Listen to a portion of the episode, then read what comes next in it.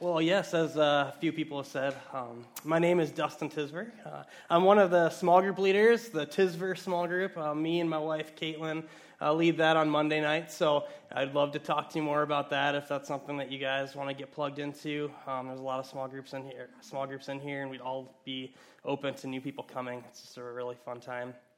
Um, so Caitlin and I, uh, we do not have kids yet. Uh, but we do have a fun dog. His name is Murray, and we would love to tell you more about him if you ask us, because he's just a lot of fun. Um, but what we are excited about is the changing of weather, as Becca mentioned. We're glad that it's not negative 20, and we're cooped up in a house with a barking dog who can't get any exercise, and we get to go out on long walks and just experience the weather change with him and with each other, and that's just really helped our sanity. And I imagine that there's a number of you in here with kids that are feeling the same way, that are just eager to burn some energy outside. And that's just really good for all of us. So, um, yeah. So today, uh, we're going to be skipping ahead even further in Matthew to chapter 26. So last week, uh, Brandon did a really good job digging into chapter 21. And the reason we're kind of skipping, you know, ahead is that we're continuing to keep on the themes leading up to Easter. And so Easter is right around the corner, and we're just digging through Matthew, so we just set ourselves up to really spend some time around that celebration of Easter. Um, so Brandon did such a great job last week. He really laid out um, the coming of Jesus as his triumphal entry into Jerusalem. And what he was doing is really just showing the Israelites that he has come as king, right? That he has kingly rule over them. Um, and what he's doing, kind of leading into this passage, is that he continues to spend time with the people that are closest to him, and he continues to show more and more of himself to them. And they are just continuing to understand at a deeper level who Jesus is and what he came to do. So that's what we're going to be spending time in this morning in chapter 26. Um, Matthew shows us um, just how much our actions show how much we value Jesus. So he's going to show how our actions show us just how much we value Jesus. Um, so this makes me think of an exciting time in my own life. Um, and that was the time when I was getting ready to be engaged to Caitlin. Um, so uh, engagement was really fun. Like dating her was really fun, uh, and I got to know her, and I just fell in love with who she is because when we spent time together, it became clear to me who Kate was as a person and the things that were most important to her, and I just loved all those things about her. And I quickly began to realize how much I valued and appreciated her. And this caused me to respond right? I valued and appreciated her. This caused me to respond. And what that looked like was me going on this massive hunt to find an engagement ring, right? So this is what a finding engagement ring looked like for me, right? I saved up for years. Even before I knew Caitlin, I was saving up for an engagement ring because I was like, you know, someday I'd like to do this. I know it's expensive. Let's just start early. Uh, so I saved up for years. Um, where I lived at the time, any like good jewelry stores were an hour away. So that made it difficult because I was trying to keep my, my, uh, my buying of jewelry a secret from Caitlin, and I didn't want her to know. So I had to travel an hour away, do a lot of work. And what that ended up turning into is that I ended up going down the path of making a custom ring for Caitlin. Um, so I went into the store, I put the salesperson through the ringer, grilling them questions, looking at a bunch of bands, a bunch of diamonds, whatever. Um, Never had I sacrificed so much time to do something for someone. And, um, you know, the day came for me to go back. The ring was finished. I went there, I paid for it, I took the ring, I went out to my car, and I opened it up and I looked at it, and I just looked at it and I was like, I hated it. I absolutely hated it. I was so angry. I was like, I spent so much time, so much of my hard earned money, and I just could not stand the sight of this ring that I was looking at. It was not the one. I was like, this is wrong. It's all wrong. And so I, you know, fast forward, I just, I took it back. I was like, here's my big purchase. I know you went through the ringer with me, but I don't want it anymore. I want a refund. And uh, I ended up calling my mom because I needed help. and uh, so I worked with her and I set aside my pride and I was like, Mom, I really need some help figuring this out because I can't do it. So I worked with her over the phone. She was going to jewelry stores for me from a distance. It was quite a big thing. But um, what ended up happening was like, you know, I was just desperate to get it right. And I finally did. And that was awesome. Because buying a ring, yeah, it was time consuming, it was difficult, but it was just so incredibly rewarding at the end because what it did is that my struggle and my sacrifice in getting there just is what communicated how much I valued my relationship with Caitlin. You know, this story really shows a clear example of how my actions show how much I value and love Caitlin. Because I was willing to sacrifice. Like, it didn't matter what it was going to take. I was willing to sacrifice my time, was willing to sacrifice my finances, and I was able to sacrifice awkward moments with a jeweler because that was very awkward. yeah, thank you for spending three hours with me the other day, but actually, I don't want it anymore. Um, so, yeah, anyway. um, so, I think this is true for all of us. Our actions show what we value most. In this morning's passage, in chapter 26, Jesus continues by informing his closest followers what is going to happen to him in the coming days. And Matthew takes a look at the responses of three individuals in the story. They're responding to who Jesus is in their lives. But only one of these three people actually understands the correct value of Jesus. There's only one of them that gets it right. Let's pray. Dear Father, I'm just really excited about what you have in store for us in chapter 26 in Matthew. It's just a really powerful story, and um, it's just really relatable to our hearts. So I just ask that you would be the one that be relating those things to our hearts. Like my words are just words if they just come out of my mouth, but like I know that you are the one that moves them in power and just transforms our hearts in them. And I know you've been transforming my heart through this, and I just ask that that would come out. And uh, yeah, I'm just really thankful for this opportunity just to share your word with this church that I love. And um, yeah, I'm just really thankful for you, God. Amen. So let's read our passage. So we're going to be in Matthew 26, 1 through 16. When Jesus had finished saying all these things, he said to his disciples, as you know, the Passover is two days away, and the Son of Man will be handed over to be crucified. Then the chief priests and the elders of the people assembled in the palace of the high priest, whose name was Caiaphas. And they schemed to arrest Jesus secretly and kill him. But not during the festival, they said, or there may be a riot among the people. While Jesus was in Bethany, in the home of Simon the leper, a woman came to him with an alabaster jar of very expensive perfume, which she poured out on his head as he was reclining at the table. When the disciples saw this, they were indignant. Why this waste? They asked. This perfume could have been sold at a high price and the money given to the poor. Aware of this, Jesus said to them, Why are you bothering this woman? She has done a beautiful thing to me. The poor you will always have with you, but you will not always have me. When she poured this perfume on my body, she did it to prepare me for burial. Truly, I tell you, wherever this gospel is preached throughout the world, what she has done will also be told in memory of her. Then one of the twelve, the one called Judas Iscariot, was or went to the chief priests and asked, what are you willing to give me if I deliver him to you? So they counted out for him 30 pieces of silver. From then on, Judas watched for an opportunity to hand him over. So we see three people in this passage. We see the disciples in the way that they respond to Jesus. We see Judas in the way that they, he responds to Jesus. And we see um, this woman, right? And what we see their actions kind of show us is the disciples miss out, Judas sells out, and the woman pours out. Okay?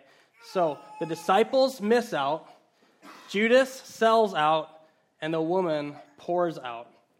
Matthew is pointing us to the truth in this passage that our sacrificial king is worth our sacrificial worship. Our sacrificial king is worth our sacrificial worship. And if we truly understand the costly love of our king, our response will result in costly worship. So, kind of the middle section of here of the, of the passage, verses 7 through 11. We read about this interaction between the disciples, the woman, and Jesus. And in verse 8, we first see the disciples witness the woman pouring this expensive oil onto the head of Jesus. See, what this oil was, it was a very special oil. It was called pure nard, which was most likely a family heirloom of immense value. Pure nard was a special perfume oil, and it was intended for solemn acts of devotion. So there's a number of common perfumes that would have been used during this time, and those perfumes might have been used to anoint guests. Like that was something that happened on occasion. Um, but this perfume was not one of those common perfumes, because this, this perfume was valued at 300 denarii. So, what 300 denarii is, like this would have been approximately a year's wages of a laborer at that time. Okay? So, just in back of your head, like a year's wages for you, that is what she is pouring out onto Jesus. Verse 8 says When the disciples saw this, they were indignant. Why this waste? They asked. This perfume could have been sold at a high price and the money given to the poor. I mean, they're not wrong, right? I mean, this was an incredible value thing she was just dumping out, basically, is how they saw it. Well, that's a year's worth of wages. Why don't we sell it? And man, they could have made a massive impact for the poor in their community, right? They could have met a lot of needs with that oil. But the problem is, they must be missing something because Jesus responds to them in a way that basically says, You're kind of missing the point. Because what Jesus says in verse 10 is, Why are you bothering this woman? She has done a beautiful thing to me. The poor you will always have with you, but you will not always have me. See, the disciples didn't get it. They, were, they had good intentions. They knew, I mean, they were wanting to serve people around them, but what Jesus was trying to tell them in this moment is don't miss out on me. Don't miss out on me. The poor will always be around, but I won't. Because the disciples were in the room. At the beginning of this passage, they were in the room when he said, They're coming for me. The Passover is two days away, and I will be handed over to be crucified. They heard that. See, what Jesus is telling them is, My time is up. I'm not going to be with you much longer. And what the actions of the disciples reveal is they miss out on worshiping Jesus. They miss out on the true value of what he is worth. Because the actions of the disciples reveal is that they simply see Jesus as the beginning, but not the end. They see Jesus as the beginning of something new, but they don't see him as the end. They see Jesus as like some new things, right? He sees, they see them as to love others more than themselves. The last shall be first. The least should be made great. These are all new things, new lines of thinking. You see, to the disciples, Jesus was a movement, he was a new way of life. He was the beginning of something new. But what Jesus wasn't to them. He was not their goal. He was not what they treasured most. He was not the thing they valued most in this passage. The actions of the disciples reveal they miss out as Jesus as their prize.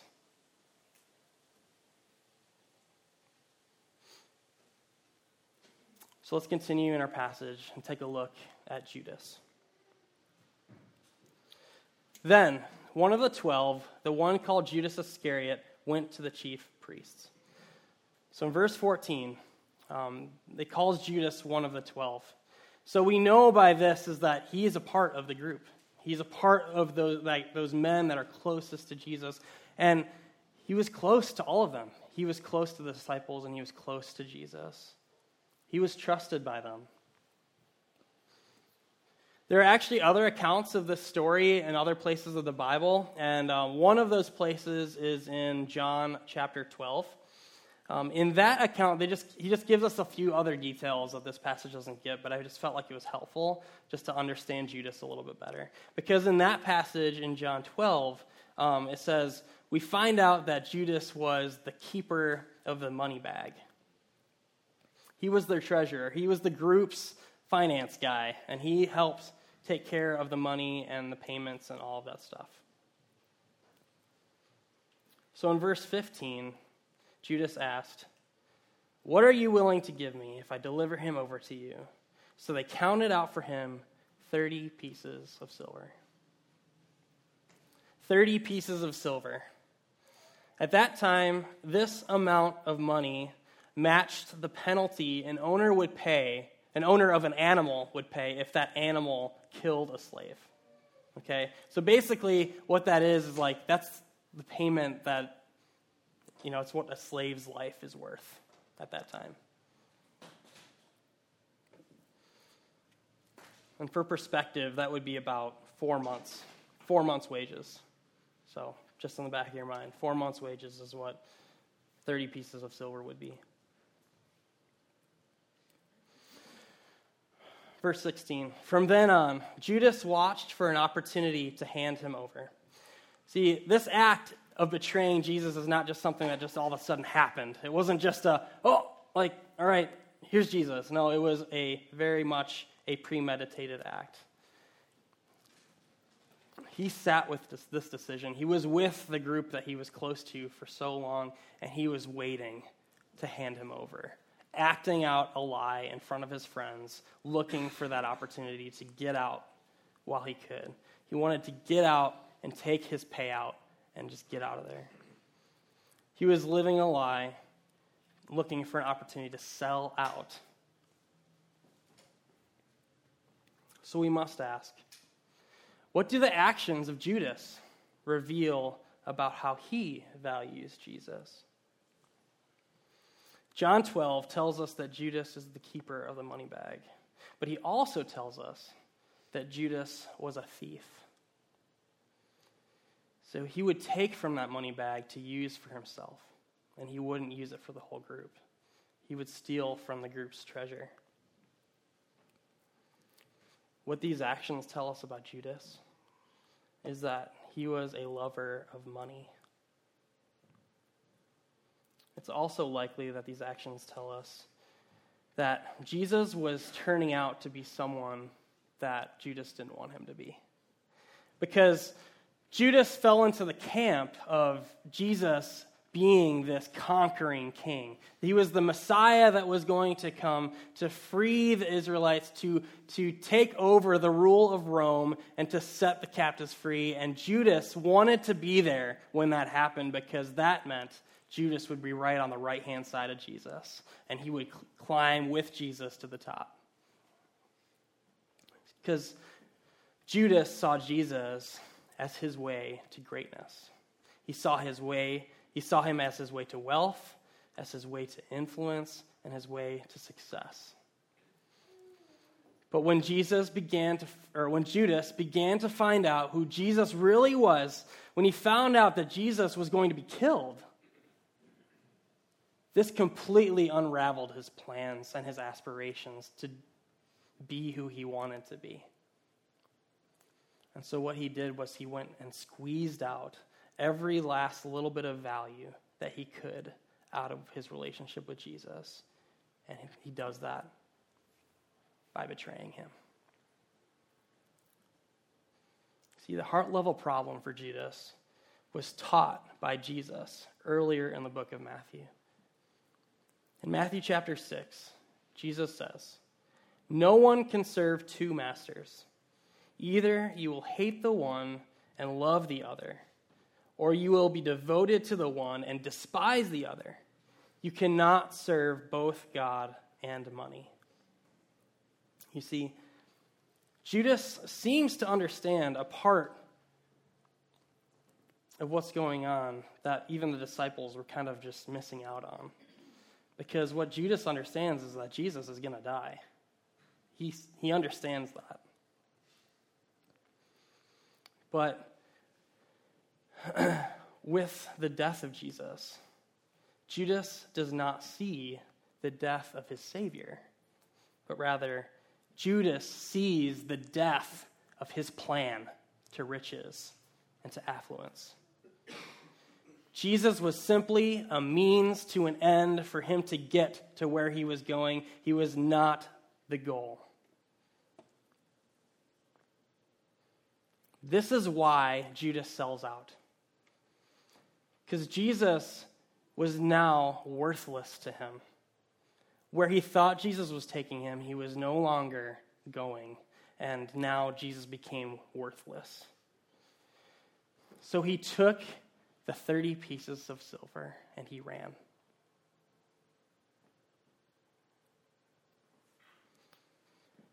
But there's a third character in this story, and that character is the woman. Okay? What is it that makes the actions of the woman such a beautiful thing to Jesus? And what is it that her actions reveal about how she values Jesus. So these are the things we know about the woman. She comes prepared to offer a lavish gift to Jesus with her expensive perfume. That's what she comes prepared to do. The woman pours out the entire jar onto the woman. So, if we know anything about the alabaster jar and that type of perfume, like it's not something that you could unseal and then seal back up for later. Like it was a one time use. It was like an exquisite bottle of wine, right? You uncork it and it's a one time use. So she poured out the whole thing. She worships Jesus in this way, the whole time making a large sacrifice.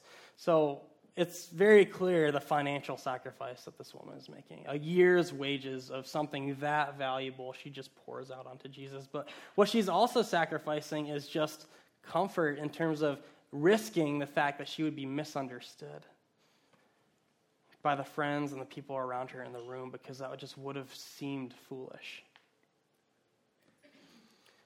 But while the disciples maybe do give her a hard time, Jesus stands in her defense. And he praises her for what she's done. And not only that, but she act, he actually gives her a blessing and a promise. Because in verses 13 and 14, it says, When she poured out this perfume on my body, she did it to prepare me for burial. Truly, I tell you, wherever this gospel is preached throughout the world, what she has done will also be told in memory of her. That's amazing. Like, Jesus stood in front of these people and made a promise that, like, her story is going to be told alongside my story.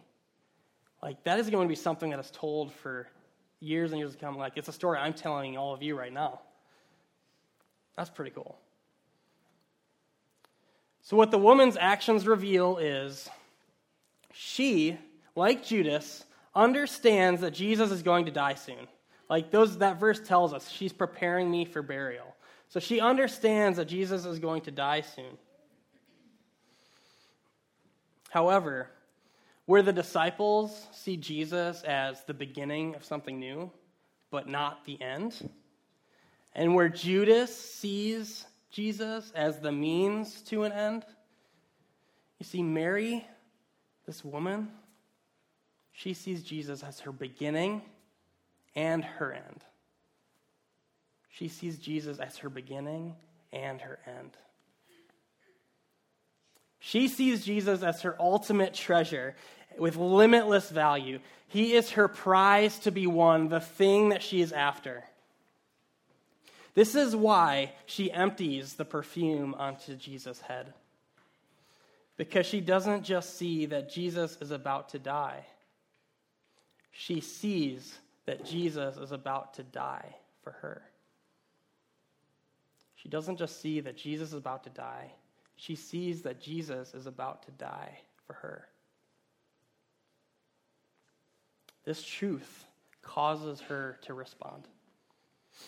She responds with this lavish gift because the gift was worth nothing to her in comparison to the value of the gift Jesus was offering her. What Jesus offers her is Himself. Himself poured out for her on the cross. So she cannot help but pour out herself back onto him. So, Matthew gives us this morning three responses we can have to show how much we value Jesus. We can either miss out like the disciples, we can sell out like Judas or we can pour out like this woman. Man, I so badly want to be a person who pours myself out onto Jesus like this woman. But as I look deeper at my heart, and as God's been kind of teaching me, and as I've studied, is man, my actions tell me I am a lot more like Judas and the disciples than I care to admit. We are much more like Judas and the disciples than we care to admit. Just think about it. What do your actions tell you that you are lovers of? Are we lovers of money? Are we lovers of our career? Are we lovers of our independence? Or maybe we're lovers of our like that next new experience, that next new thing. Because that's really where I find myself far too often.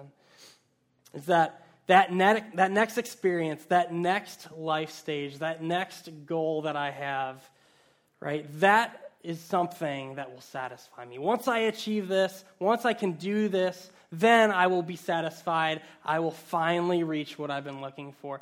I trick myself. Because if I was with if I, if I didn't have Jesus, I would totally go all in on just spending all of my money on the things that I enjoy. Like I would I love my hobbies, I love my experiences. I love my golf, my skiing, whether it be water or snow. I love um, my boat. I love getting out in the water. I love vacations. I love new experiences. I would be all in just investing into those things because that is what I feel like would ultimately satisfy me. But like the disciples, I completely miss out. I don't fully understand the true value of Jesus. And I'm just spinning, trying to distract myself, looking for something else. Far too many of us live our lives thinking we're our own person, we want our independence. We want just to pursue our passions, our desires. We live in the moment thinking that we are mastering the things we love. You know, we're, we're just gaining mastery over those things. But the reality is, we are mastered by the things we love. And we can only serve one master. We can only love one master. Like Judas, we get stuck thinking Jesus is just a means to an end. We go to church. We sing the songs.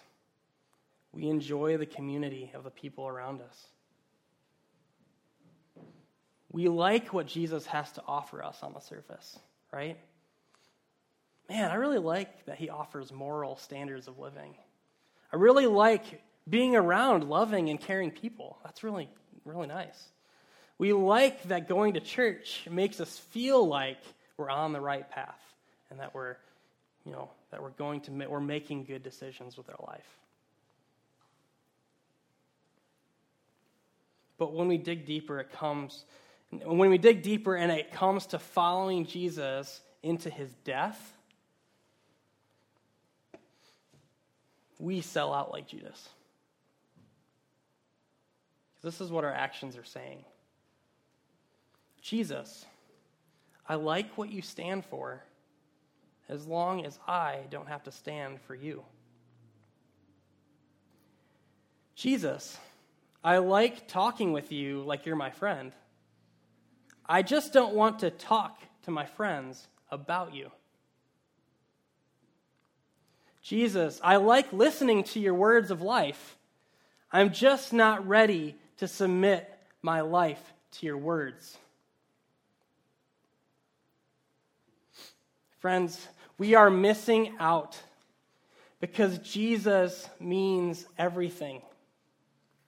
Jesus is worth everything. We think having a relationship with Jesus is too costly. But listen to this quote by Tim Keller Relationships are costly. Whatever it will cost you to be with God is nothing compared to what it cost God to be with you. Whatever it will cost you to be with God is nothing compared to what it cost God to be with you. See, Jesus knowingly gave up everything he gave us his entire self. He became nothing to give us everything. He took our humanity when he deserves divinity, earth when he deserves heaven, poverty when he deserves riches, rejection when he deserves love. He took death when he deserves life.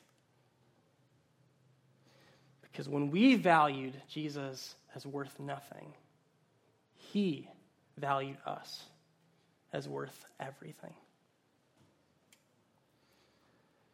And when our love for our sin, when our love for those things that we value most is replaced by our love for our sacrificial King, we are humbled to worship him.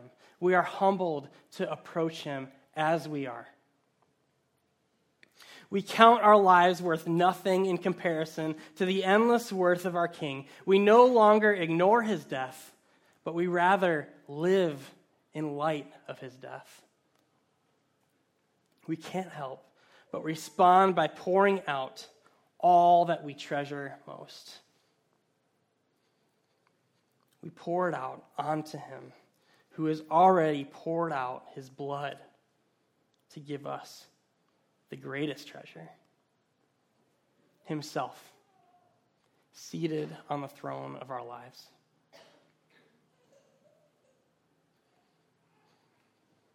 So, how will your actions reveal the way you value Jesus? What sacrifice do you need to pour out onto the head of Jesus? Is it money? Career, relationships. Think, what are you a lover of? And ask God to come and transform those desires into sacrificial worship. Because, yeah, God can wipe our slate clean, and He does that. But He doesn't just completely change all your desires and longings. Like, He created you for purposes and He gave you desires. But what He's in the business of doing is transforming desires for His kingdom purposes, not for your purposes. So maybe money is something that you have been keeping for yourself. Maybe you have been spending all of your money on things that you desire. Maybe you've just been stockpiling it and storing it away for a rainy day. But maybe God is now asking you, He's challenging you to give Him some of your finances to use for kingdom purposes, for His purposes. When it comes to career, I have a little bit of experience, I guess, with God challenging me in my career. And, um, you know, I'm early in my career. I'm not, you know, I'm probably about six years in. But, um, you know, starting out, um, I started with a company down in Murray, Kentucky. And I just really felt valued there. You know, they wanted me there. It felt like they were investing in me heavily. I had trainings, I had people that were looking out for me. I had a career path you know, I had leadership potential and they were grooming me to be a leader of a team. That seemed really great. Like, as a young career, like, that was where I wanted to be. And, you know, what happened was, like, God started, like, working in my heart and asking me to do something completely different. And uh, He was asking me to move to a different town and to join Him in building His kingdom there. And so, what I had to do is I had to pour that out and lay that down because, man, my career ultimately is worth nothing in comparison to Him. And so, Jesus might be asking you guys the same thing like, man, you live your life trying to make the most of your career, trying to make a name for yourself. And you're living in your career to serve your purposes. But what God might be challenging you is why don't you live in your career for my purposes? Work hard, achieve, yes, but do it in a way that honors me. And I will free you to be an example and a representative for me at your workplace. And I want you to join me in sharing me with your coworkers. Relationships. I feel like I've been hearing a lot about relationships. Brandon talked about his relationship with a girlfriend, and I think Dawson mentioned just relationships, you know. And there's something that we go all in on. I mean, I mentioned at the beginning of my sermon, I was all in my relationship with Caitlin. I am all in in my relationship with her, but like, Caitlin isn't Jesus, you know. Our significant other isn't Jesus. And if we put them up there, man, we're going to put an immense amount of weight on their shoulders and they are going to let us down. What Jesus is asking us is put me at the proper place. Let me be the king on the throne of your life.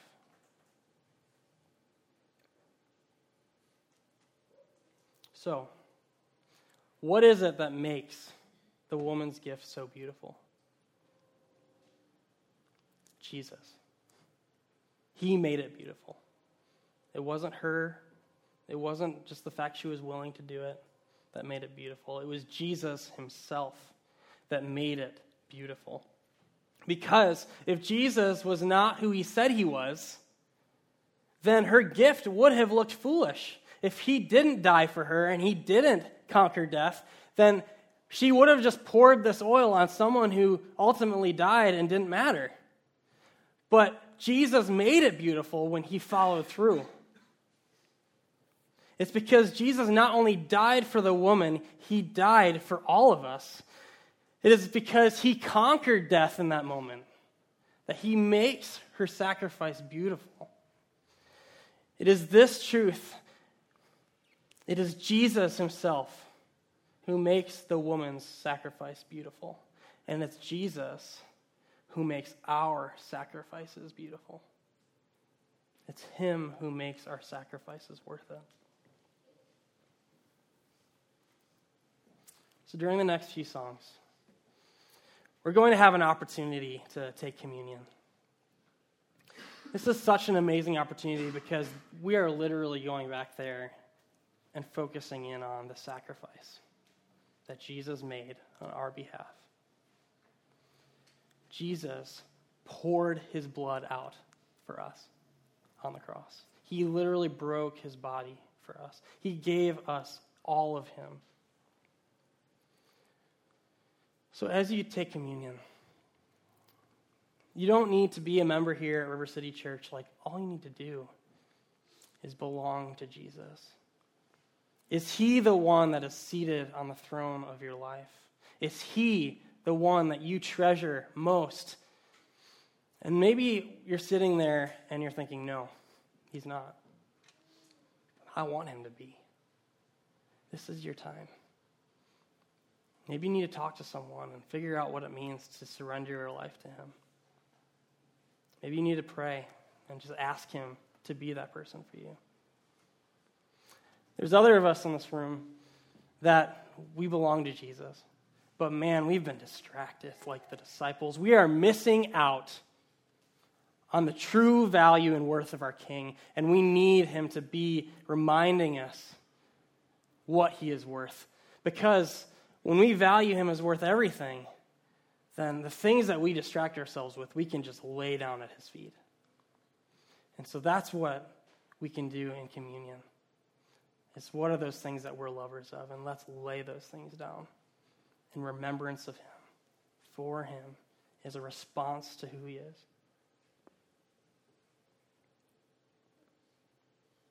Because Jesus wants you to pour out your sacrificial worship onto Him. Because our sacrificial King is worth our sacrificial worship. Let's pray. Dear Father,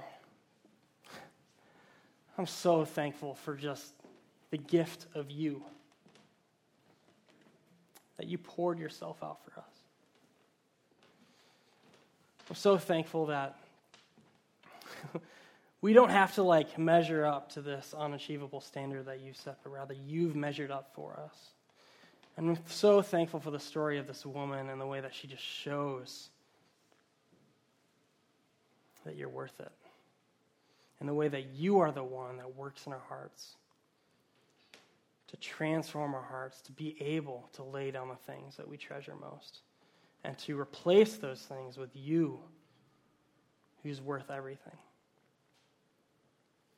So, as we worship this morning, I just ask that you would be guiding our lives and our hearts to um, just sit in that and to wrestle with that and to um, ask you to correct those things in our lives because you're worth it.